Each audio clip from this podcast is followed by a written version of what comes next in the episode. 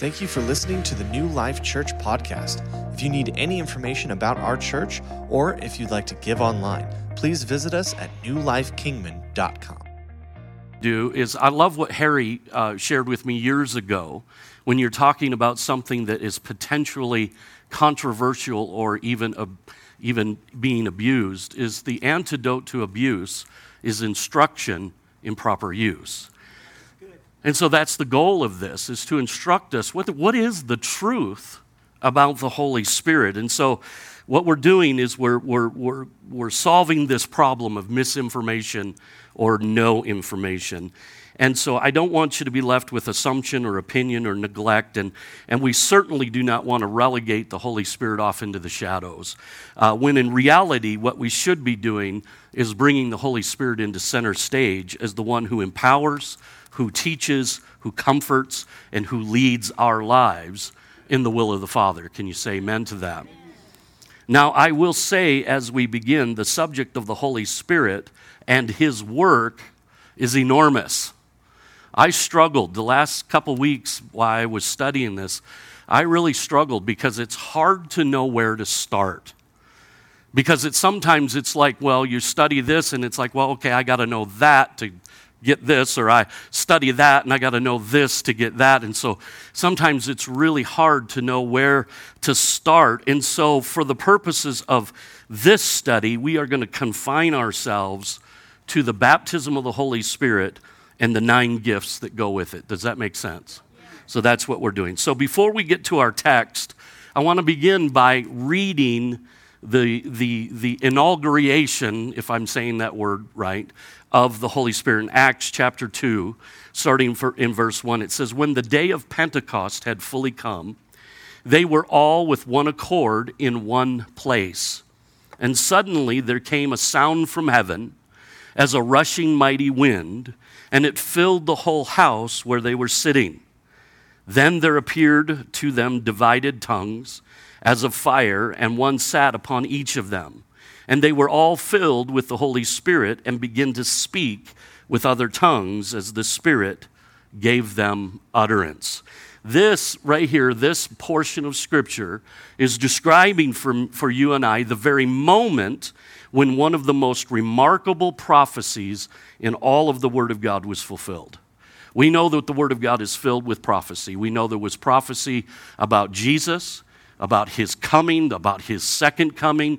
Uh, we know there is prophecy about, there was prophecy about the Israelites, there was prophecy about what God was going to do in the children of is, uh, Israel as a kingdom. Then there's prophecy about you and I, even. There's prophecy all through the Word of God. And one of the more remarkable prophecies was about the Holy Spirit. And the reason this is so remarkable is because for the very first time, in human history, man had access to God in a way that was never known before outside of Adam. That's what's remarkable to me. And that's the thing I think that we have to pay attention to and why this is so important. Because we're talking about having access to God Himself on a level that most people for a long time in history never had. On the day of Pentecost, visitors were all through Jerusalem and they're kind of doing their thing, and they witnessed this unbelievable event. There was a visible sign, a visible presentation of the Holy Spirit being poured out on believers who begin to declare the glory of God in languages they had never known before. And the reason this is so remarkable is because they were not just talking in a foreign language. It's not like a guy that spoke English started speaking French. If you study out the words, you find out that they also were talking with the colloquialism. In other words, the, the accents, the, the, the, the, frame of, of mind, the speech, the, the understanding of that place as if they had actually lived there. And so these witnesses are watching this and they're saying, wait a second, I know you, and you're from this place, you're from right here, you're from Judea, you're from this place, this place, and there's no way you could know how to talk like me. How are you doing this? And it blows their mind. And their response, the witnesses that, that seen this, they responded to this supernatural event in a very natural way, and they asked this question What does this mean? In Acts chapter 1, verse 12, it says, What does this, I'm sorry, chapter 2, verse 12, they said, What does this mean? And 20 centuries later, the same question is being asked, isn't it? Think about this. As the Holy Spirit is doing spectacular things all over the world, not just in one location. It's not isolated to one group of people or one nation or one culture or one church or one uh, system of belief. It, it, it's everywhere. God is doing great things. Spirit filled Christians literally have become the second, second largest family of believers in the world. Ever since the uh, uh, Azusa Street revival that took place in the early 1900s.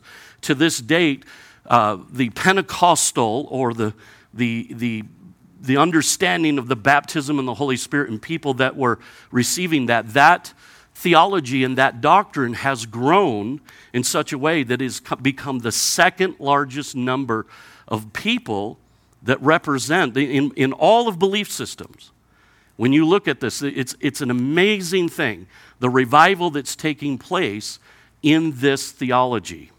Does that make sense to you? God is doing something uh, very, very powerful. Uh, Spirit filled Christians are, are gaining a number, and people are still asking the question what does it mean? Even in this church, we should ask the question what does this mean? It's important. It's in the Bible. It's not there because God didn't have anything else to say or that God just wanted to communicate a nice story. It's there because God is showing us something of how to communicate and connect with Him. Amen? Amen? And so the other question that is being asked, which is also equally important, is Does this mean anything to me? Or should it mean anything to me? I talk to a lot of Christians who don't know a lot about the Holy Spirit. And one of the things that they're concerned about is is this really real for me? And should I pay attention to it? Should I desire this? Should I pursue this? Or should I just let this be whatever it's going to be? Well, I think what you're going to find out as we go through this is that we should be pursuing this, that we should know about this, that we should embrace this, and we should learn as much as we can. So, with that thought in mind, I want to look at our text. So, look at Acts chapter 1, starting in verse 4. It says, And being assembled together with them, he commanded them not to depart from Jerusalem, but to wait for the promise of the Father, which he said, you have heard from me, for John truly baptized with water, but you shall be baptized with the Holy Spirit not many days from now. Now jump down to verse 8. But you shall receive power when the Holy Spirit has come upon you, and you shall be witnesses to me in Jerusalem, in all Judea and Samaria, and the end of the earth. Now, the first thing that I want you to uh, think about and see in our text is that this portion of Scripture is being spoken in a moment or the moments just before Jesus ascends into heaven. So, this is some of, uh, I don't know if these are the exact last words, but I do know these are some of his last words that he speaks to the disciples. These are definitely his last instructions to them. And so, what does Jesus do here?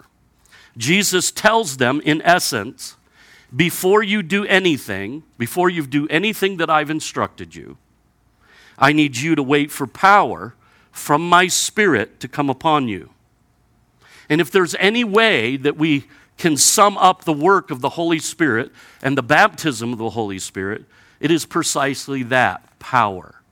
Jesus was concerned as he was going into heaven, and we're going to see this more through Scripture here in just a minute that as Jesus was going into heaven to take his spot bef- uh, uh, at the right hand of the Father, he was concerned that they would wait. One of the hardest things for human beings to do is wait. But in this case, Jesus says, I need you to wait until you're endued with power. You've heard about this. I've told you about this. This is a promise, and I need you to wait for power. And it should come to us as no surprise that our call or our commission and the plan of God for our lives will require much more from us than we will ever be able to muster on our own. I don't know about you, but I have tried to do things on my own before. It don't work well. I, mean, about seconds into the project, I'm already confused. I'm already like, what do I do? I don't know where to go. And so God has called each one of us. And if I could take just a little bit of a, maybe a bunny trail uh, on this, just for a moment to touch on just another subject. Every person sitting in this room has a calling of God. There's a plan of God for you. Not everybody here is called to the offices of pastor, prophet, teacher, evangelist, pastor. Not everybody is in that realm. But we all have a calling, we all have a purpose. We are all a part of the body of Christ. Wouldn't you say that's true? Every one of us, we're a part of the body. And there's different parts. I was, I was talking with Barb today, and her and I were talking, and I was sharing with her that in the body, it's a remarkable thing. If, and I showed her this. I was sitting in my chair, and I said, I want to show you something. I said, if I decide, my body, my head decides, and let's say for the example, the head is Jesus, which that's what the Bible says, the head decides the body is going to get up and move to the door. I said, now watch what happens. And I put, I did it in slow motion. I put my hands on the desk, and with my hands, I pushed back. And as I was pushing back, my back began to move forward as my legs began to rise. And I said, There's all kinds of things happening. There's all kinds of muscles and all kinds of different parts, and they're all doing different things. But they are all necessary for the one goal is to get the body to the door. So, one of the things that happens, I think, in churches sometimes, in, and this happened in Paul's generation, everybody wanted to be the eye. Oh, aren't you a beautiful blue eye? Brown eye, whatever, I, you know, whatever beauty. Or, you know, maybe you're just the nose. You're such a beautiful nose. And Paul says, if everybody's the nose, where's the seeing? And if everybody's an ear, where's the seeing or the, the smelling? And we go on and on. And so we're all apart. He even went so far to say, is that even the parts of the body that we don't see, they are not only significant, God makes sure that they have more honor because they go unseen. And that's something that we need to learn in this context because we are all a part of the body. We're going to do different things. Some may teach, some may be evangelists. Some may counsel. Some may sweep the floor. Some may cook dinner. I don't know what you'll do, but we all have a purpose in the body of Christ. Amen? And the purpose for your life works together with the other purposes in other people to accomplish the plan of God. But there is none of us that can, can fulfill the purpose that we have been given by God in the body on our own. We have to have the power of the Spirit. Can you say amen? Now, when we look at this, we, we think about what, what did Jesus say in connection to this? In John 15, 5, he says, I am the vine, you are the branches. He who abides in me and I in him will bear much fruit, for without me you can do nothing. So, what is he doing? He's communicating very clearly to us that we need his power. We need him. We need his strength. Jesus understood all too well this idea of our need of him when he said in John 16, 7, he says, Nevertheless, I tell you the truth. It is to your advantage that I go away. Now, before I go any further in that verse, he's talking to the disciples that he has just spent three years with. These are guys that he loves. They love him. They have sacrificed their entire lives to follow him. And he says, Listen, guys, I know that the whole death and resurrection thing kind of flipped you out. He says, But it's necessary that I go away also. Not only did I have to die and rise again, but now I have to take my place next to my Father in heaven. And he says, For if I do not go away, the Helper will not come to you, but if I depart, I will send him to you. So he's tell, what's he telling them? He's saying, Look at, I'm going away, but you're not going to be alone. There's another one coming. Okay? And then in John 14, 26, he says, But the advocate, or and I'll, that word is literally, it's parakletos, which means helper, or it can mean lawyer, it can be advocate, it can be a lot of different things. But the helper, the Holy Spirit, so now we're defining who the helper is, whom the Father will send in my name, will teach you all things and remind you of everything I have said to you.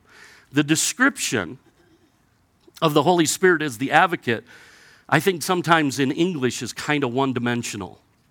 We, unless you've had an advocate, you, you don't really understand. Unless you've had somebody represent you in a hopeless situation, because we're not just talking about somebody like a real estate agent. We, we get that. They're our advocate. We know that they're looking for the best deal, but they got skin in the game too. Amen?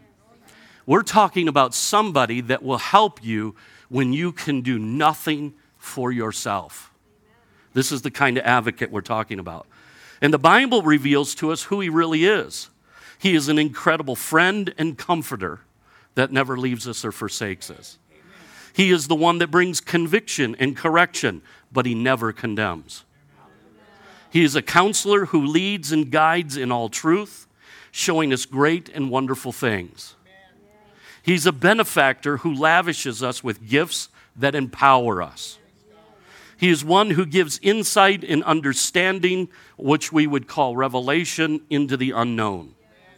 He is one who takes us to new levels of prayer and fellowship, or literally intimacy with the Father. And it's through the continuing work of the Holy Spirit and the finished work of the cross that the plan of God is accomplished in our lives.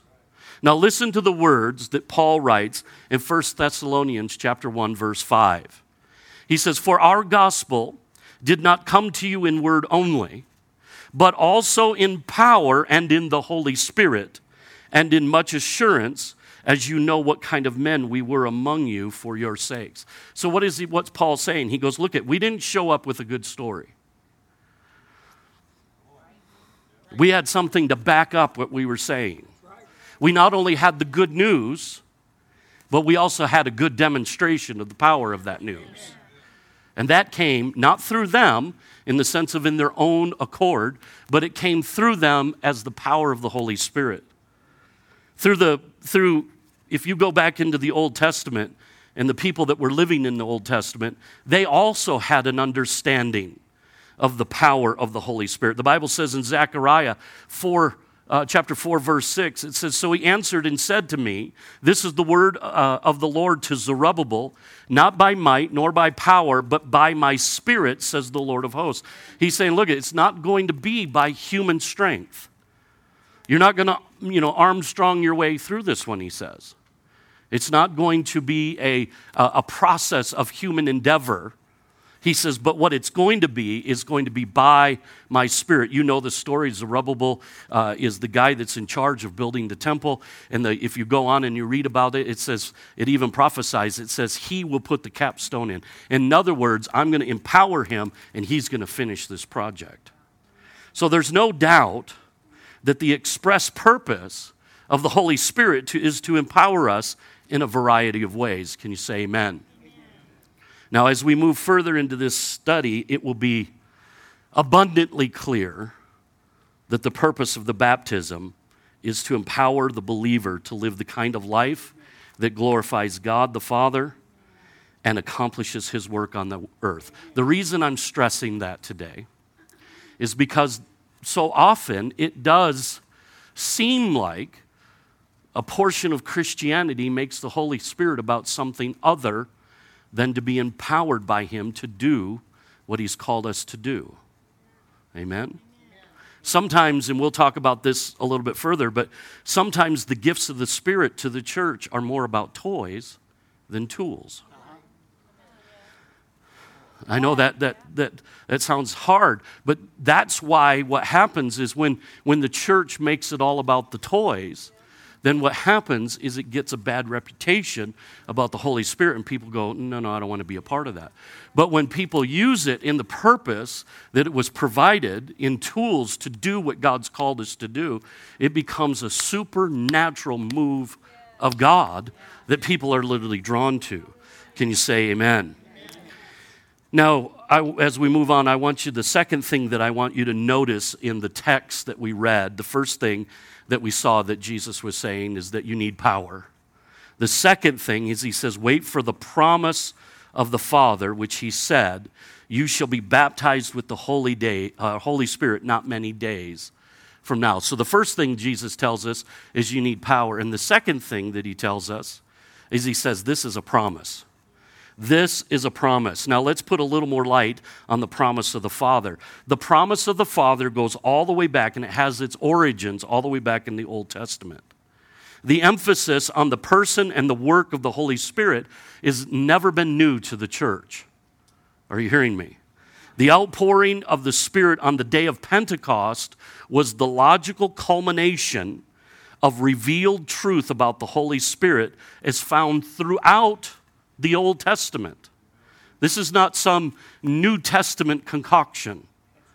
This is not some thing that was made up in the 21st or the 20th century to just freak people out. This goes all the way back to the Old, uh, Old Testament because the Bible con- continually refers to the Holy Spirit as the Spirit of God or his spirit at creation it says the spirit of god was hovering over the waters. That's the same the same spirit that hovered over the waters that when god created the earth is the same spirit that will fill you up that will baptize you in himself. The craftsman that built the tabernacle according to the precise design that God had laid out were filled with the Spirit of God prophets, kings, and priests ministered supernaturally when they were prompted by the Spirit of God. And prophecy and speaking on the behalf of God has always been about an anointing or an empowerment of the Holy Spirit that was evident throughout the, whole, the Old Testament. Are you seeing that? So this is not anything new. And in Acts chapter 2 or chapter 2 verse 17, Peter connects what's happening on the day of Pentecost, when we read in Acts 2 1 through 4, he, he connects this as a fulfillment of the Old Testament prophecy, quoting Joel exactly. In Joel chapter 2, verse 28 and 29, it says, And it shall come to pass afterward that I will pour out my spirit on all flesh. Your sons and daughters shall prophesy, your old men shall dream dreams, your young men shall see visions, and also on my men servants and on my maid servants I will pour out my spirit in those days. Joel is prophesying of a time to come when the Holy Spirit would be poured out in such a way that anyone who is walking as a child of God and serving Him would receive an outpouring of the Holy Spirit, a baptism, if you will, with power and gifting. Are you hearing that? Now, after the initial moment, the Bible tells us in Acts chapter 2, verse 14 and 16, it says, Peter, so what's happened, it's just to give you the context, the, the, the, day of Pentecost has happened, the Holy Spirit's been poured out, they've spoken tongues, the tongues of fire, the mighty rushing wind, all that's happened, and things have kind of settled down a little bit, and people are kind of walking around and they're like, what's going on? In fact, they even accuse these folks of being drunk. Peter stands up in verse 14 and he says, standing up with the eleven, raised his voice and said to them, Men of Judea and all who dwell in Jerusalem, let this be known to you and heed my words. For these are not drunk as you suppose, since it is only the third hour of the day, but this is what was spoken by the prophet Joel. The reason that I bring that out is because as we dig down and lay our foundation, and I know, I know this is kind of like not real exciting, but we're laying the foundation. You need to understand that what's transpiring in the New Testament was prophesied in the Old, and it was verified in the New. So, so what, what Peter's doing under the power of the Holy Spirit, he says, This is in fact exactly what God said that he would do. This is that. Are you hearing me? Then in Acts chapter 2, verse 32 and 33, he, Peter's still speaking. He says, God raised Jesus from the dead, and we are all witnesses to this. Now he is exalted to the place of highest honor in heaven at God's right hand, and the Father, as he had promised, gave him the Holy Spirit to pour out on us, just as you see and hear today. This is important that we get this. Why? Why do we get this? Partly because of the next verse we're going to read. But we have to understand what's transpiring in this moment is the fulfillment of a promise. Okay? Now, there's going to be a little foreshadowing for next week, but, and we'll talk a lot more about it next week. But then in verse 39, Peter says this For the promise is for you, the people that he's talking to, and your children and for all who are afar off, everyone, everyone whom the Lord our God calls to himself. So, who is the promise that we're talking about? This promise that we've established started in the Old Testament, came into the New Testament, it's fulfilled on the day of Pentecost, it's verified, this is that. And then he says, Look at, not only is this for you people and your children, but this is for everyone as far off as the Lord God shall call. That's you and I. Now, I know it's been 2,000 years, it's been a long time down the road, but that's a far off. See, when God uses terms like a long time and a far off, he means it. Because, he, because when he left, he says, I'm coming right back. And it's been 2,000 years ago. Are you hearing what I'm saying? So God's clock is a little bit different than ours. So, what we're establishing right now, the goal of this is couple things. And so this is what I, I, I want to make solid is that Jesus told his disciples, Don't do nothing. I know I've given you a lot of instruction. I've told you to do some pretty awesome things. I want you to go disciple nations. He didn't say go disciple men, he said go disciple nations. To challenge you, you can, you can bring it back next week. You won't find him saying disciple men. He says disciple nations. Now, there's no doubt men make up nations, so we get that. But the point is, Jesus is thinking big. Jesus also indicated to us that we're a part of a body. And that body is going to fulfill that commission. And that we have a calling or a purpose in that body, and that we cannot fulfill it on our own. And so he says, wait for power before you do anything. So you need this power. So Jesus is describing the need of the baptism of the Holy Spirit. And then he says, For this is what I've told you about, and my Father has promised it to you. Then when it happens, Peter stands up under the anointing and says, This is exactly that. And if you go back into the Acts chapter 2 and look at the record, the very thing that he spoke was a direct quote out of Joel chapter 2. And he goes, This is that. And then he says, He doesn't stop there. He does not leave us out of the equation. He says, This promise is for you, meaning the people he's talking to, your children. So he's indicating generational. And then he says, As far off as the Lord God our call. Now I want you to notice something.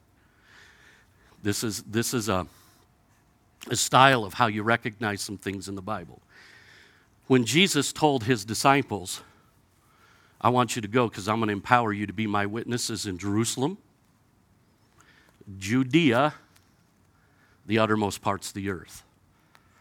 God always works in circles. Jesus had the one, John. Then he had the three, John, Peter, and James. Then he had the twelve. Then he anointed and sent out the 70.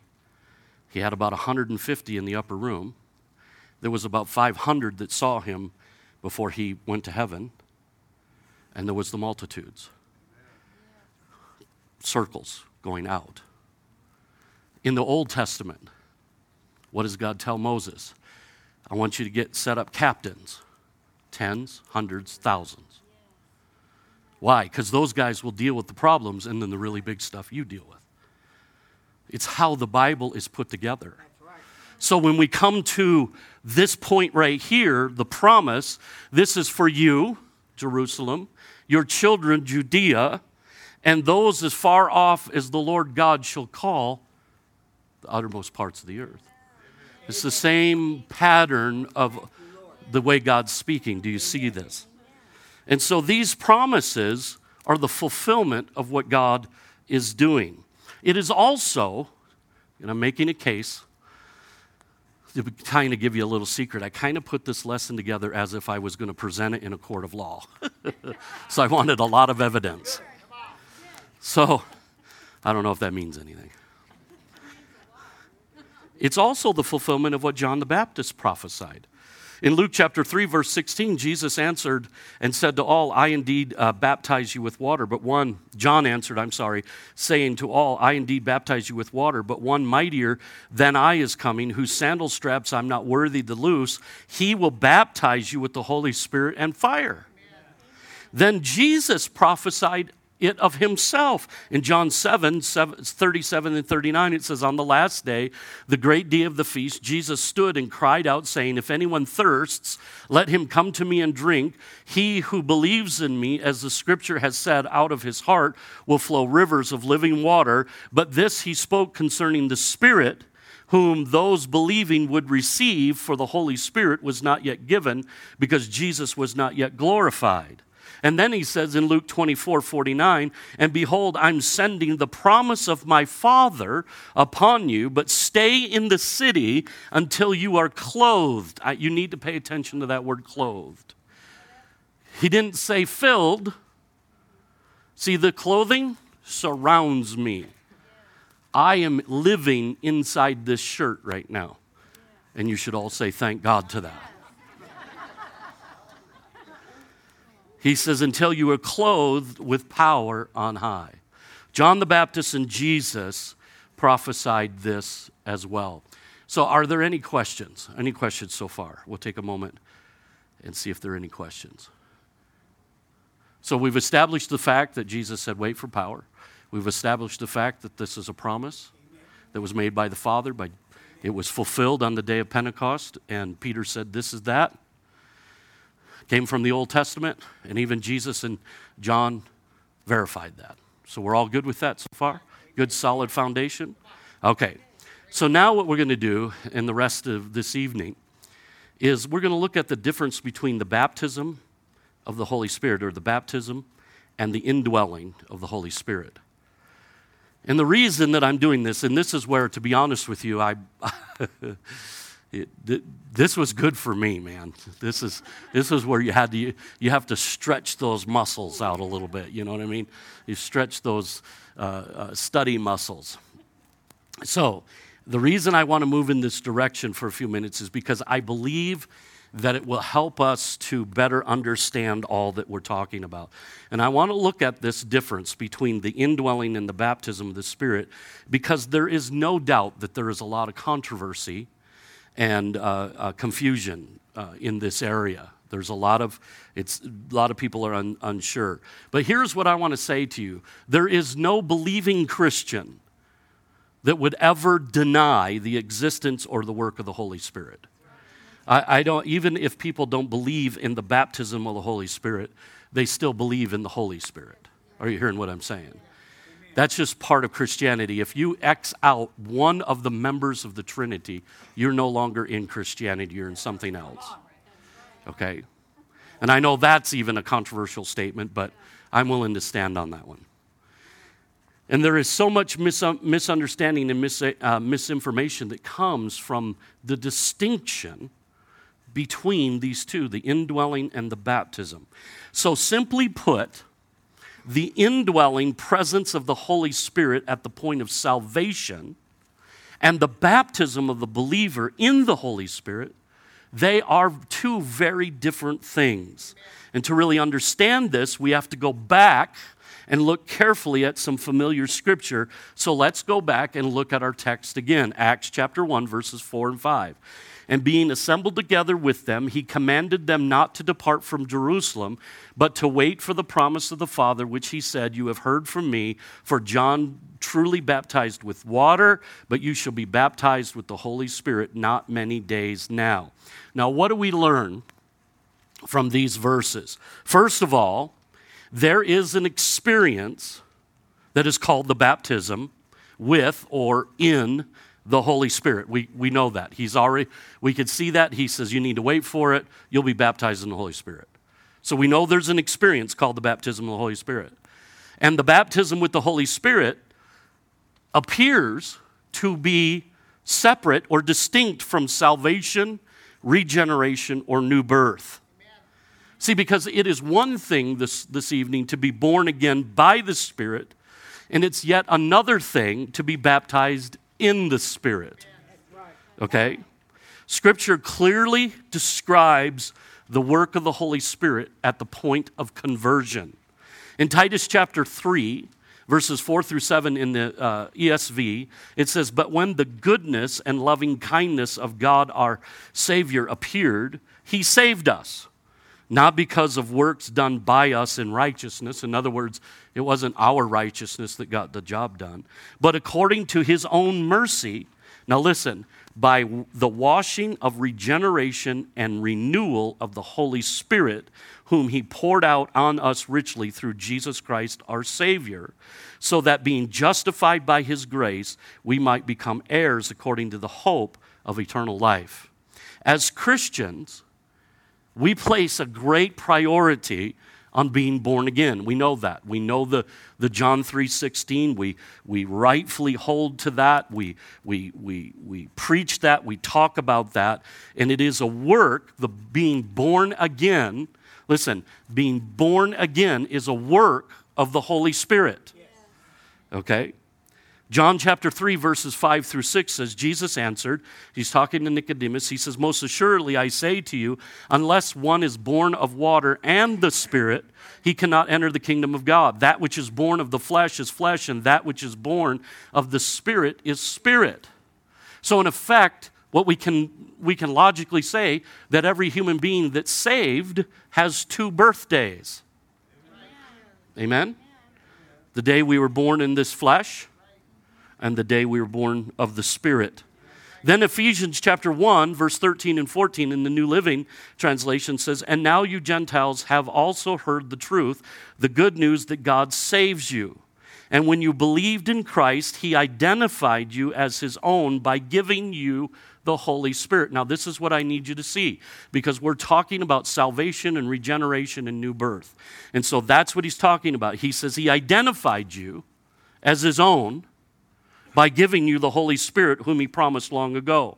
The Spirit is God's guarantee that He will give us the inheritance He promised and that He has purchased us to be His own people. He did this so we, w- so we would praise and glor- glorify Him. Okay? The Holy Spirit comes in regenerating power.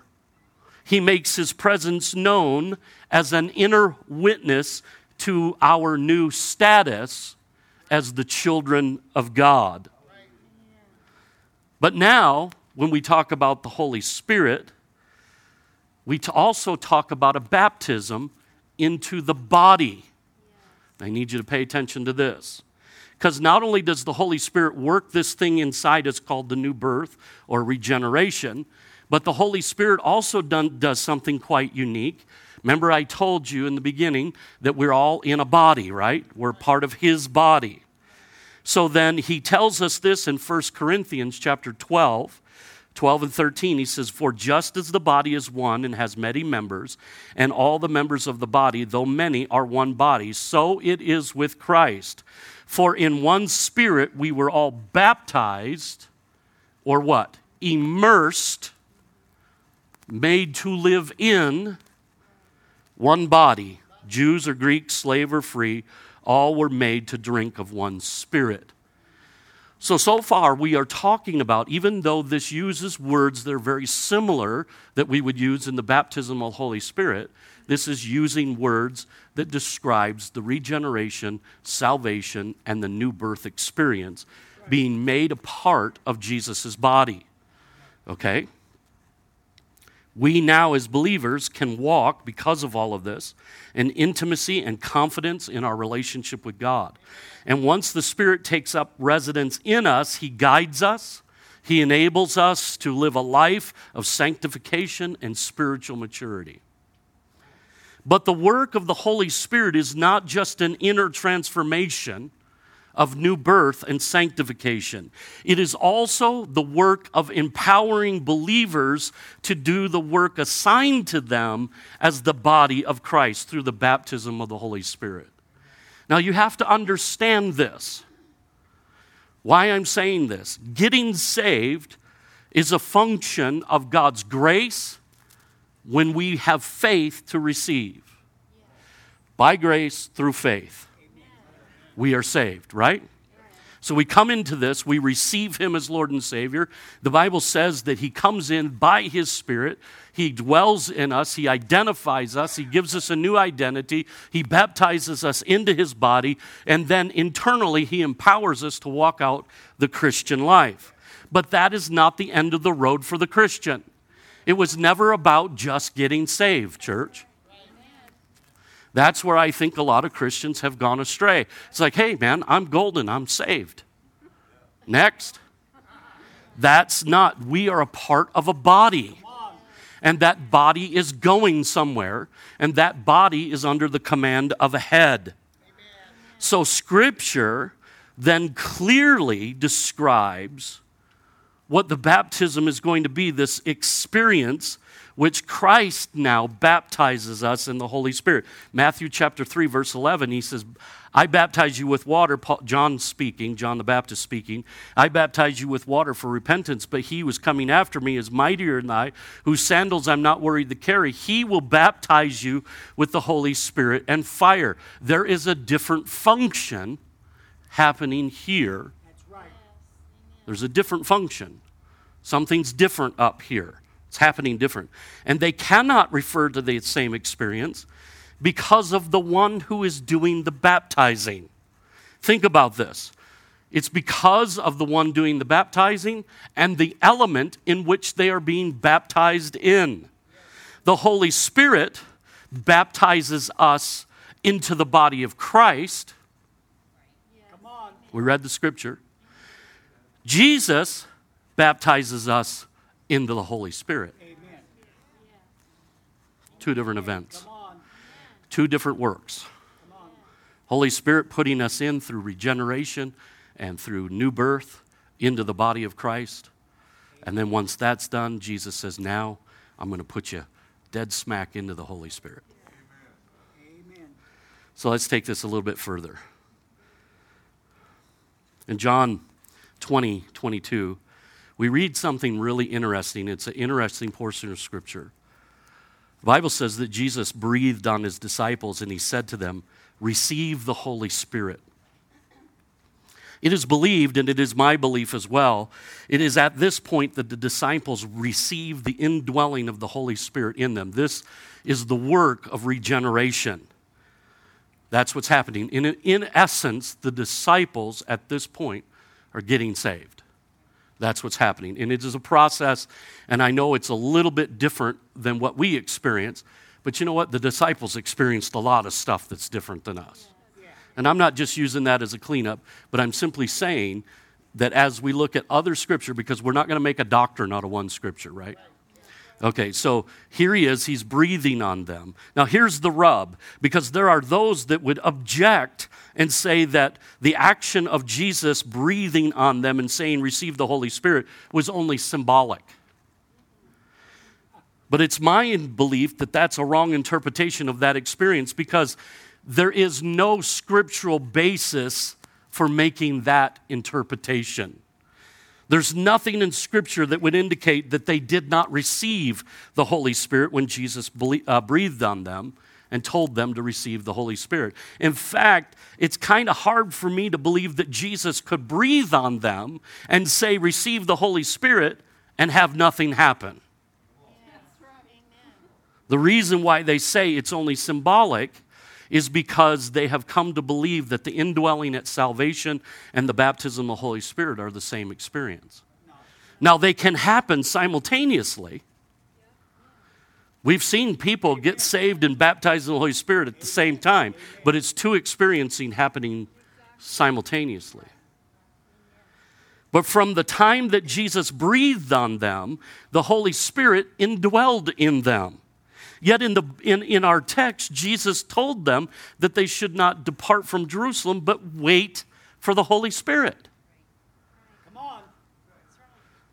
Are you hearing me? And it seems to me from Scripture that if the indwelling and the baptism were the same thing, then the disciples had no need to wait, or that Jesus' exercise in breathing on them and speaking over them was futile or ineffective. Jesus never did anything ineffective. Ever. And it's hard for me to believe that when he breathed and he spoke that, it didn't happen. And scripture indicates that we ought to seek not only the, transform, the, the transformational work of the Spirit in regeneration, and in sanctification through salvation, but we should also seek the empowering work of the Spirit in baptism in the Holy Spirit that is promised by Jesus and repeatedly witnessed in the book of Acts and the epistles over and over. Any understanding this evening of the Spirit's work that's limited to the indwelling only is not representative of the whole of God's work of the Holy Spirit. So, I guess, are there any questions at this point? Anybody? I said something, you're like, ah, man, you're going to have to rerun that bill.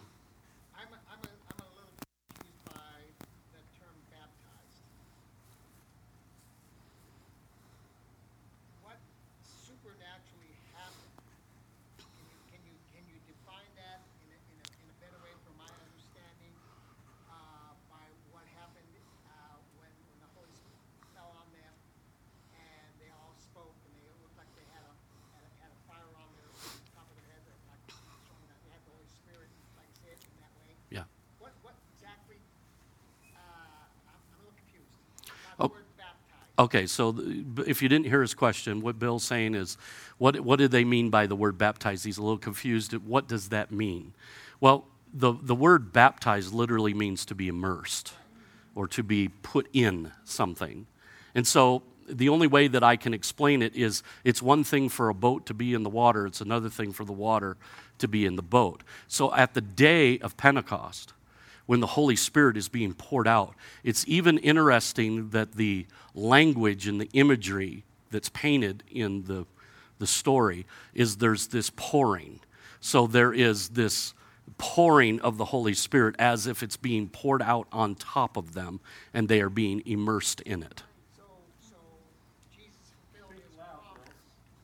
I'll, I'll repeat what he says, Harry.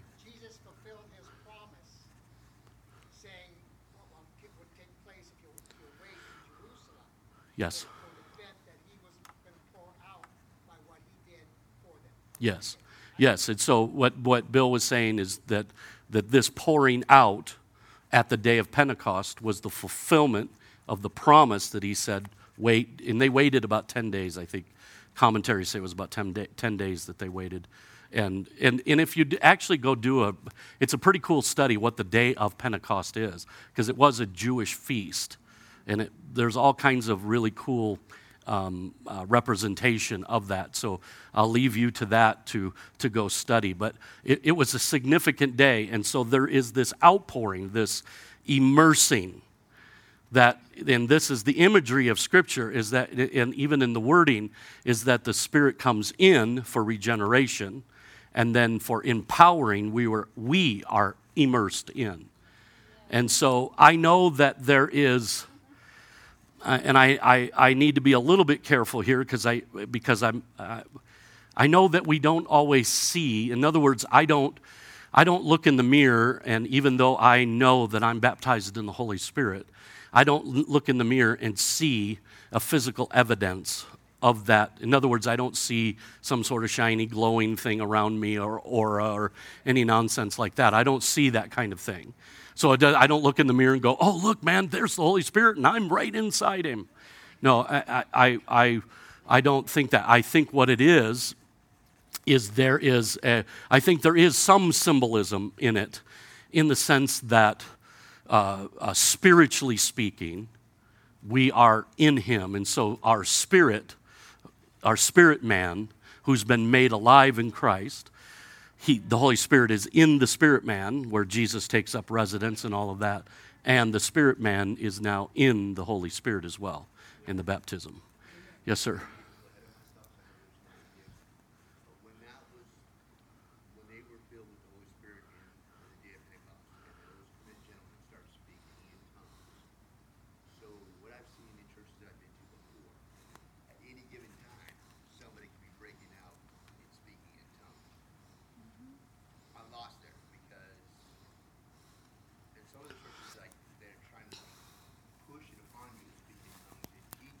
Yeah. To me, I don't think that's accurate. Yeah.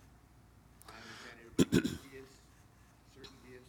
I don't know if they're in all nine gifts or how that even goes. Right. That's where I'm on that whole. Okay. Speaking in tongues, I haven't seen it before anywhere else in the Bible besides those guys speaking in tongues. Yeah, and that, that, that is a great question. It is a little head because our next class next week, we're going to talk about, first of all, is the, is the baptism for today or has it passed away? And then the next question we're answering is what is the evidence of the baptism? And we're going to talk about that, and that's where tongues come in. Now, when I say that, you guys need to be really careful of making any assumptions of what you may or may not have heard in the past. Because we're going to, once again, we're going to walk through it with Scripture. I don't want this to be like, hey, this is what I think. No, I want it to be what the Bible says. Okay? And so, uh, First of all, let me just let me say this to you uh, in answer to that question. Uh, I can only speak of my experience, because, um, and I will speak of the scripture as we go on, because obviously we don't have time to do all this. But my experience is, I have been baptized in the Holy Spirit. I speak in tongues. Okay, that is a gift that I have. Uh, that came to me. That is a gift that I use on a regular basis. There is lots of scripture for it. There are also nine gifts that function. One of them is tongues and interpretation. And there are rules, if for lack of a better word, I don't like using the word rules, but in effect, that's what they are. There, because I, when I say guidelines, that sounds like a suggestion, um, and I don't. But they do teach us. The Bible teaches us how to operate in order. And so there are, and once again, you have to pay attention to wording and I'm so tempted right now to dive into some scripture for you, but, but I, I got to hold back. But it, it, please come next week because we're going to, we're going to look at that. And then, even the weeks following, we're going to talk more about the gifts and how they're to operate within the church and what is a healthy, uh, balanced way of operating in the church. One of the things that we can't do, first of all, let me say this we cannot afford to walk in fear okay? And, and a lot of times when we walk in fear, we walk in fear because we simply just don't understand something. Okay, and so what we really need to do is we need to be diligent to diligence, diligent to search out the matter so that there is no fear, so we understand it. Okay, the other thing that I'm going to say to you is that there are people that do get a little weird, but they were weird before the Holy Ghost came. So, Okay? And, and when I say that, is because, all, listen, and I say that with, and I, I will say this when I refer to those that get weird, I'm referring to people that are operating to where they're trying to draw attention to themselves. Okay? There is a difference because there are people also under the power and influence of the Holy Spirit that do things that are strange to our flesh because it is of the kingdom of God. I guarantee you, the day you get to heaven, it's going to be strange. You ain't in Kansas no more. And so hang on to your hat. And so I say that because there, there has to be a balance. We, ha- we, we, we have to help people that are weird for the sake of insecurity and attention getting and all of that. We have to help them uh, come into understanding and knowledge so that they're not, so it's not about them. But at the same time, as a church, just because something happens that's different and outside of the norm, uh, we, we can't just throw it away as it's not God because, you know, I, I have people say to me, I have this comment said to me on a regular basis uh, it ain't in the Bible.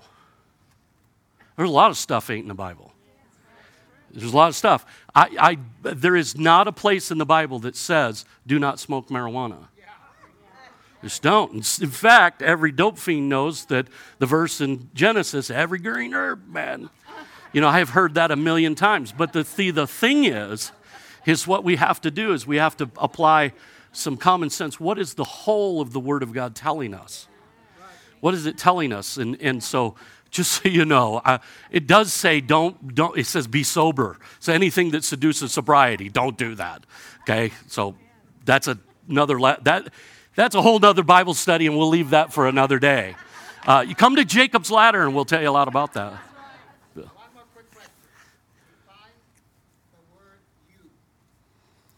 So, female sheep. Uh,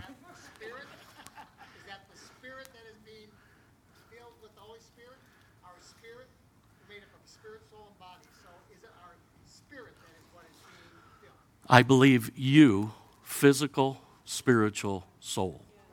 The whole thing. I believe the Spirit affects all the above.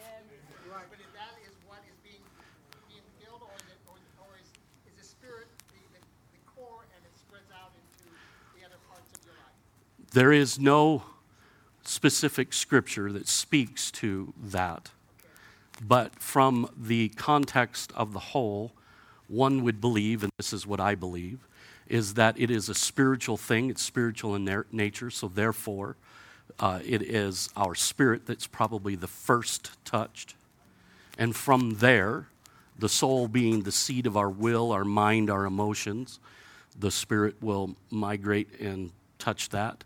And then the spirit also, because we certainly, if we're going to be operating in the gifts, we have to give over our flesh to the operation of the Holy Spirit. So, so while I can't point to a scripture that says this is where the Holy Spirit comes in at, my assumption, and I have to say that is that, is that because He is Spirit, that He starts with our spirit. Would, would, I mean, I'm looking at Pastor Alex. Does that, or is he, is he just, he's looking at me, leave me out, man. no, he gave me a thumbs up. So, I, I think I saw a question way in the back. One more. Did you have your hand up in the back?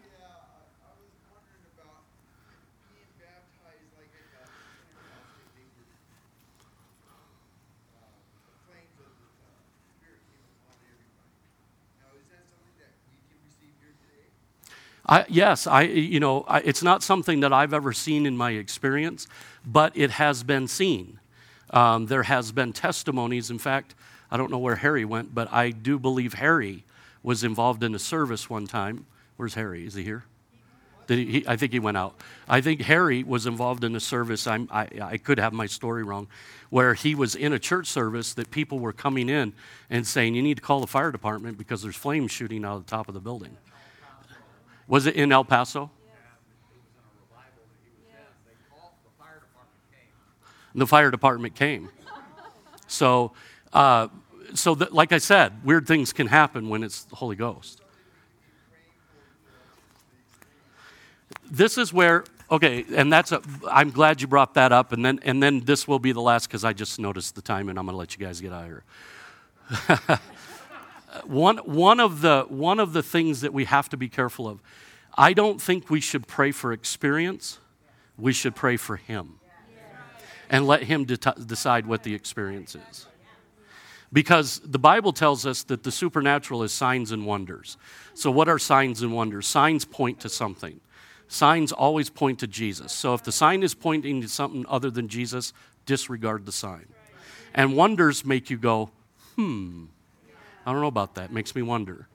Okay, like when, you know, like I say, talking donkeys and, you know, getting money out of fish's mouths and all that kind of stuff makes me wonder. You know, and, and one of the things that you have to do in that is you cannot allow your experience to be limited to only what is enumerated in the Bible because you limit God. You look at all of the Bible is in God, but not all of God is in the Bible. In fact, the Bible even says there are mysteries that he reserves for himself. John the Baptist, or not John the Baptist, John the Revelator in the book of Revelations was standing there and he says, The seven thunders said, and the angel said, Keep your mouth shut. And so I want to know what the seven thunders said. And God says, Well, too bad. Now, I'm hoping when we get to heaven, we get to know. I don't know. But there are, so not everything we know about, uh, not everything that is God is in the Bible, but all of the Bible is in God. And so we do ourselves a disservice to limit God when signs and wonders show up. We also do a disservice to ourselves when we seek the sign and not the giver because now what we've done is we, we, we and, I'm, and, and, please don't misunderstand this is nothing against your question. I think it's wonderful. Because i know that i have in the past god light this place on fire light it on fire light it on fire. I just want to see these people burn. Not really no. i want to see you all touched with the holy spirit. That's what i mean. Got to watch what you say up here. What am i doing? Larry's looking at me like Oh man. The the the the so I, I what I've learned to do is Holy Spirit, just pour yourself out. You do what you're going to do. And if he shows up because we have evidence of him showing up as a still small voice, we also have evidence of him showing up as lightning flying across the sky. And either one and everything in between is acceptable to me as long as it's him. Does that make sense? All right, why don't we uh, bow our heads real quick and I'm going to let you get out of here. Father, we thank you so much for what you've done and we just give you glory and we give you honor and we thank you, uh, God, just for the revelation and we thank you for helping us. Father, we pray that you go with each one and Father, we just uh, ask that you just continue to reveal to us the truth, God, of your word concerning the Holy Spirit in Jesus' name. Amen. God bless you guys.